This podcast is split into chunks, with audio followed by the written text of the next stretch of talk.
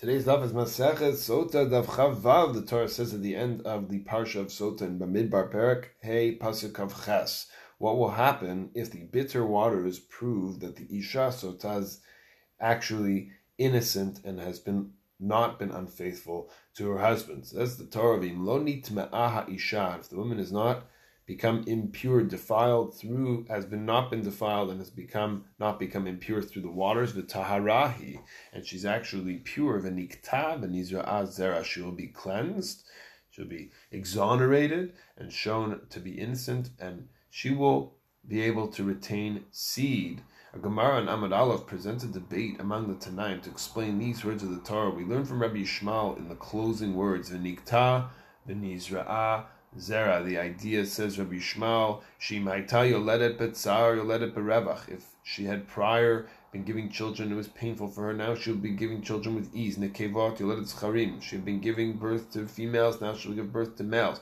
Ktsarim yoledet arukim. She was giving birth to short, small babies. Now she'll be giving birth to larger babies. Shcharim yoledet lebanim. And if it was before, it was it was babies who had a, a dark complexion. Now be babies who have a lighter complexion.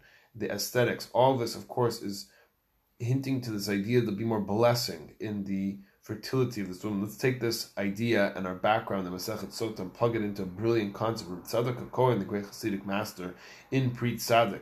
He says that the seven weeks of Sfirat HaOmer that we count between Pesach and Shavuot are akin to the seven days of cleanliness, the Shiva Nikiyim, the days to be purify a woman from her period each month, both incorporating a counting of sevens. Then he says, Kemosha Isha biyada rakli spor v'shinoi teva guf biyad baruch The whole responsibility of the woman is to count the seven, and what happens in her body is not up to her; it's up to Hashem to make sure that she's able to get that purity.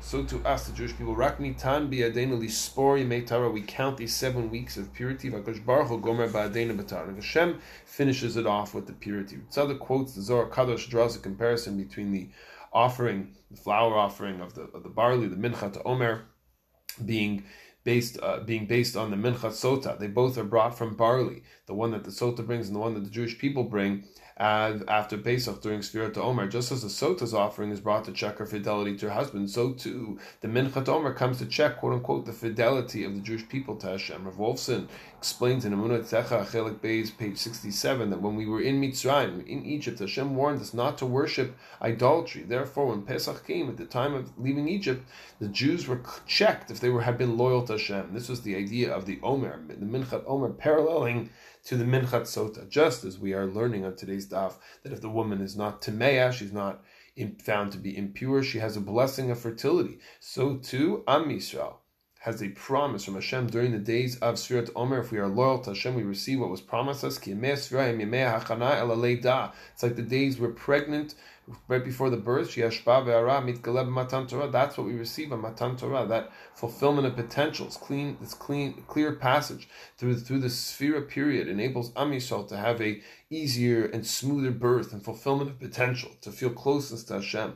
Yeladim Scharim Morel B'chinat bracha kiyadua shezachar olev minyan bracha. The gematria of, of, of zachar is bracha. And each of these points to what the Torah is telling us to happen to the isha sota will also happen to the Jewish people after a national period of counting Sfirat Omer the whiteness is also the color of milk which the Achronim bring the custom to eat dairy foods on Shavuot, and therefore we too as Amiso can be the Torah to fulfill this promise. Azer. Wolfson concludes another beautiful idea is brought in the poskim that couples should not get divorced during the month of Iyar, since there's a safek, a doubt if Iyar is spelled with one yud or with two. It's preferred not to do so in a deeper sense, since we count Sfira Omer during the month of Iyar, we're being evaluated the Omer to, provo- to proving that we have been loyal to Hashem, we have not detached ourselves. Marriage is simply a reflection of this bigger relationship between us and Hashem. Therefore, during the month of Iyar, since this time of unity is manifest, these couples should not get divorced during this month. As a deeper level, there is no separation.